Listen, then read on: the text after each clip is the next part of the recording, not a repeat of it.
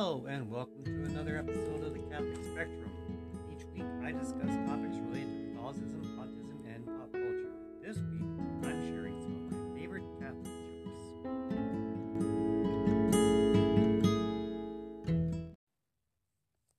I ran into a bit of a snag this time for this month. Um, I was going to review the movie Music during Autism Acceptance Month. Actually, I was going to rip it to shreds. But I learned it's not on DVD yet, at least not as of this recording. It's on demand in Amazon Prime, but I'd rather watch it without having to spend any money.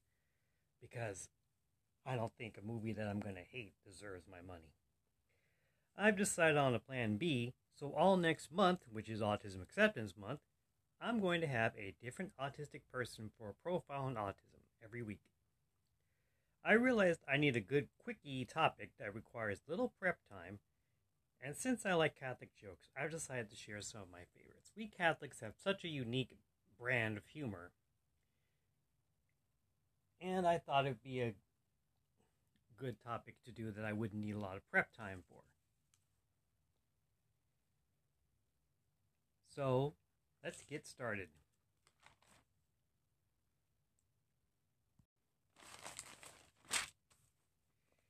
Danny's son Mark was failing math. He and his friend, his wife, tried tutors, but none of them worked. In desperation, they enrolled him in the Catholic school.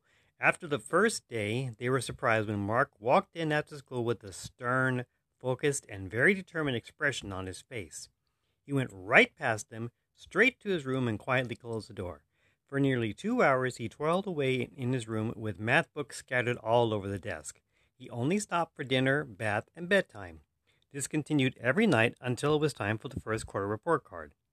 Mark walked in with his report card and laid it on the coffee table. His parents were astonished to see an A in math.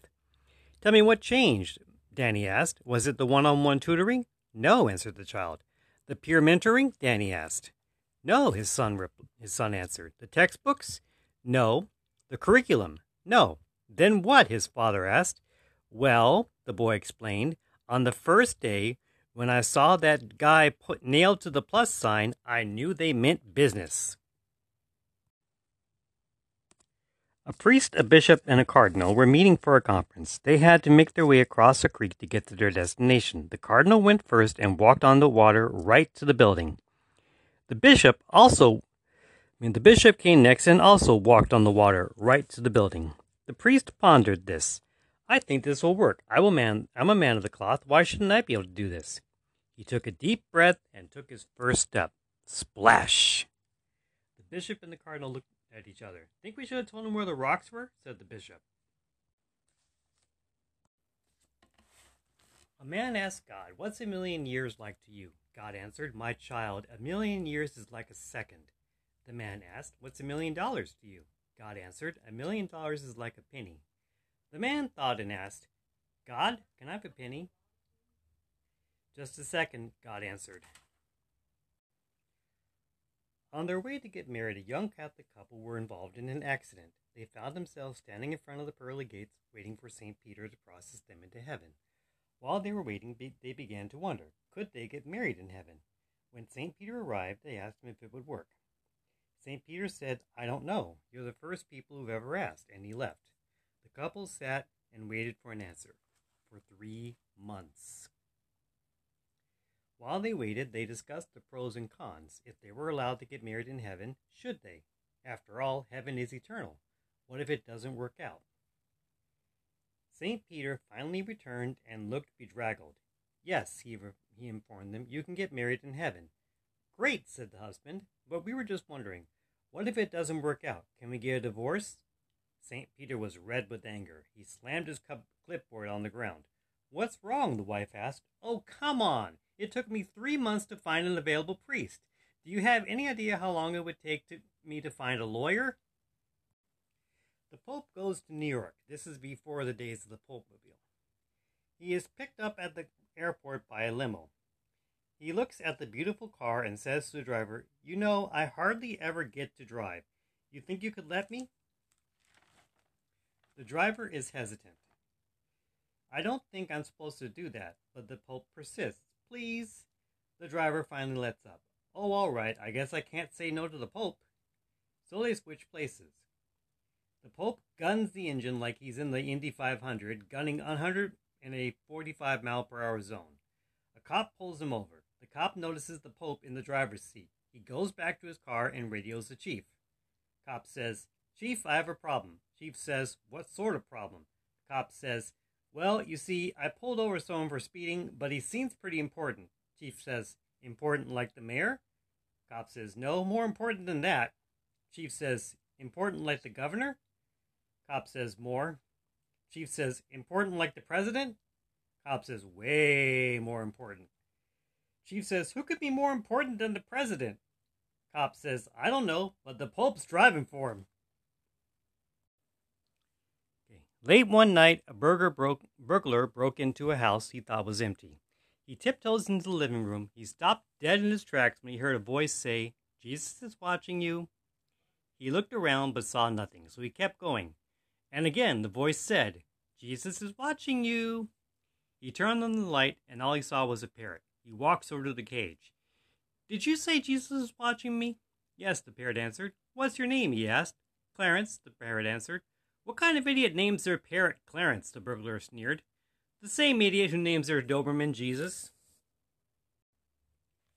A man brought, bought a mule from a monk who lived at a very isolated monastery. The monk said the mule had been trained in a very special way. If you wanted to make him move, you had to shout, Hallelujah! And the only way to make the mule stop was to command, Amen. But the price was right, and the buyer was pleased with his purchase. Immediately he got on the mule to try out the monk's instructions. Hallelujah! he shouted, and the mule began to trot. Amen! sh- shouted the man, and the mule stopped automatically. immediately. This is great, he said. With a bellowing hallelujah, he rode off very happy. As the man traveled through some mountains toward a towering cliff, he suddenly forgot the word to make the mule stop. Exodus, the man said. Nothing. Jerusalem, he cried. The, bi- the mule just kept going toward the cliff. Oh no, what was that word? Bible, church, Holy Ghost, he shouted the man. The mule just began to trot faster and closer and closer to the cliff's edge.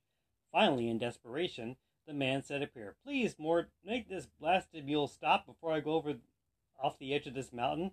I pray this in Jesus' name, amen. Just then, the mule abruptly stopped, just a step from the edge of the cliff. Hallelujah, the man shouted. No excuses Sunday. Cots will be placed in the narthex for those who say, Sunday is my only day to sleep in. There will be a special section with lounge chairs for those who feel the pews are too hard. Eye drops will be available for those with tired eyes who watch too much TV late, late Saturday night. We will have steel helmets for those who say the roof would cave in if I ever came to church. Blankets will be furnished for those who think the church is too cold, and fans for those who say it is too hot. Scorecards will be available for those who wish to keep track of all the hypocrites present. A prominent space will be allotted at the top of the card for the card holder to write his or her own name first. We will distribute, since, which, since when isn't a dollar enough placards for use during the collection. The section by the widow, window will be reserved for those who like to seek God in nature. The altar will be decorated with both Christmas poinsettias and Easter lilies for those who have never seen the church without one or other of them. A confirmed atheist college professor announced that he was going to prove to the students that there was no God. Standing at his lectern, he announced loudly, God, if you're real, I want you to knock me off this platform. I'll give you 15 minutes. As the clock ticked away the minutes, the professor kept taunting God, saying, Here I am, I'm still waiting. When there was only a minute left, a hulking 250 pound linebacker from the university's football team came running in from his seat in the back of the room, tackled the professor, and sent him flying off the platform. God was busy, said the football player. A Catholic laywoman whose life hadn't exactly been a model of sainthood died and was greeted at the heaven's gate by St. Peter. Her destination was hell. St. Peter told her in no uncertain terms, but at least she would be able to choose among the three hells he would show her. The first hell was very hot, and she saw people burning in fire and screaming. The next was freezing cold, and she saw people shivering and crying out for relief. In the third hell, she saw people who looked quite happy despite standing in excrement up to their waists. They were drinking coffee and chatting. That's not too bad, she thought, despite the smell. So she said to St. Peter, I choose the third hell. And poof, that's where she went. She grabbed a cup of coffee and felt comfortable until there was an announcement over the loudspeaker. Attention, attention. Coffee break is over. It's time to stand on your heads again. Bill Gates died in a car accident and found himself in purgatory being sized up by God. Well, Bill, I'm really confused. I'm not sure whether to send you to heaven or hell. After all, you enormously helped society by putting a computer in almost every home, and you were very generous with your money. Yet you created that ghastly Vista operating system, and you repented, but you repented and gave us Windows 7. So I'm going to do something I'd never done before. I'm going to let you decide whether you, where you want to go. Bill replied, Well, thanks, God, but what's the difference between the two?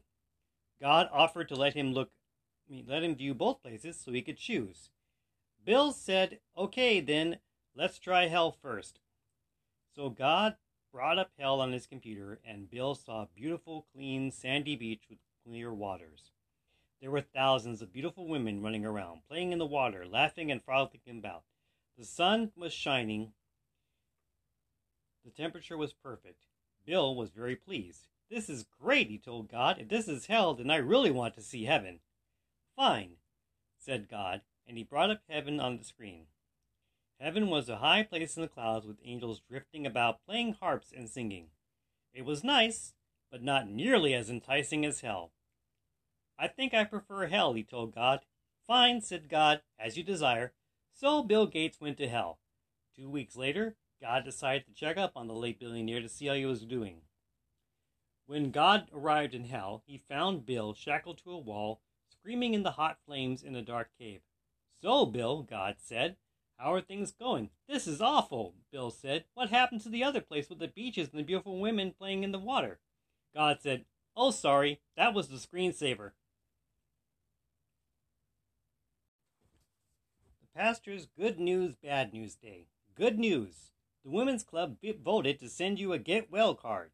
Bad news. The vote passed 31 to 30. Good news. The parish council accepted your job description the way you wrote it. Bad news. They were so inspired by what it said, they're asking the bishop for a priest capable of filling the position. Good news. The finance committee finally voted to add more church parking. Bad news. They went to blacktop.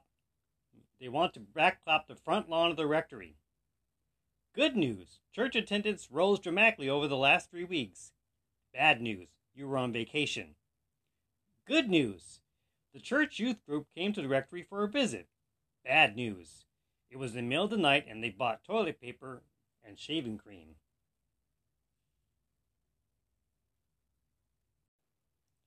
Every time a pope is elected, there are many ancient rituals and ceremonies in accordance with tradition. There is one tradition few people know about, however.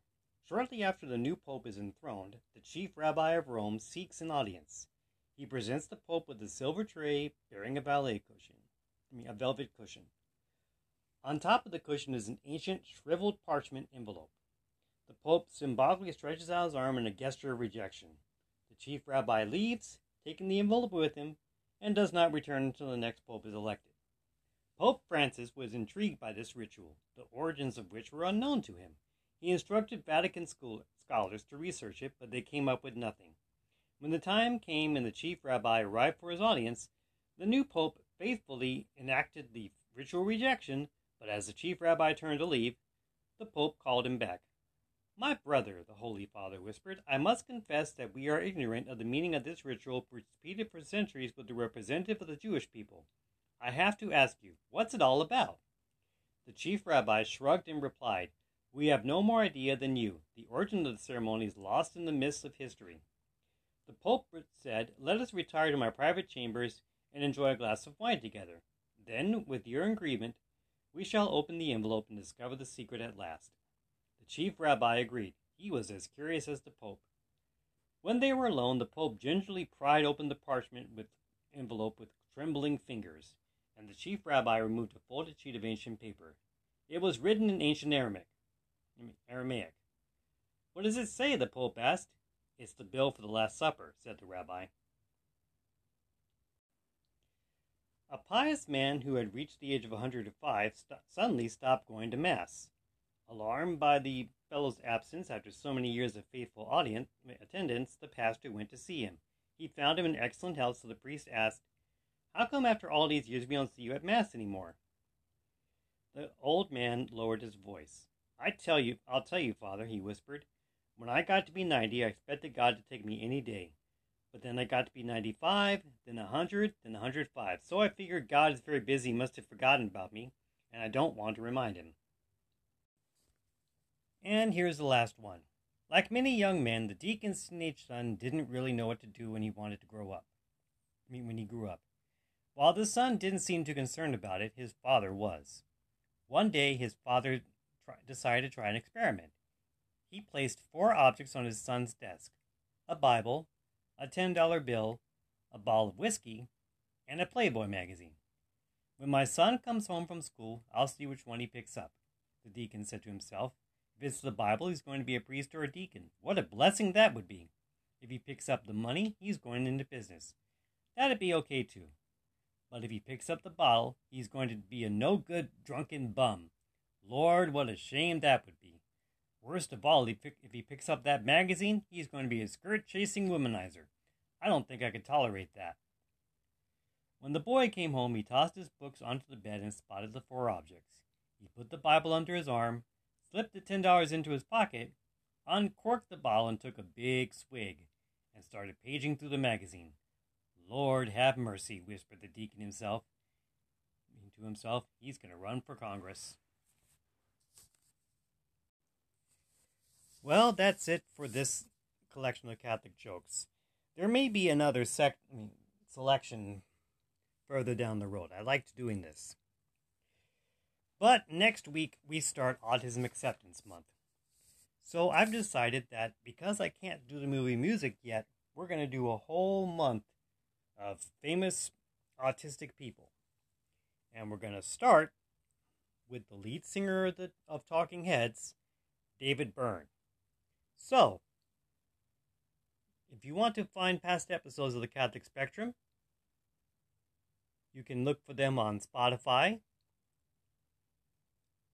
um, Apple Podcasts, Google Podcasts, Stitcher, Podcast Addict, or wherever you find your favorite podcasts. You can contact me by email at radicaledwardjwt at gmail.com. You can find me on Facebook as my real name, Jason Thayer. You can find me on, at Wrong Planet, also by my real name, Jason Thayer. And you can find me on Discord. My hashtag, my username there is capital R, radical, and capital, and then a space, and then capital E for Edward. So radical, space, Edward, both words are capitalized, and then hashtag 7597. Please share this podcast with your friends, write a review, or give me a five star rating. And remember, everyone, normal is just as sitting on the washing machine. We don't get to be normal. See you around.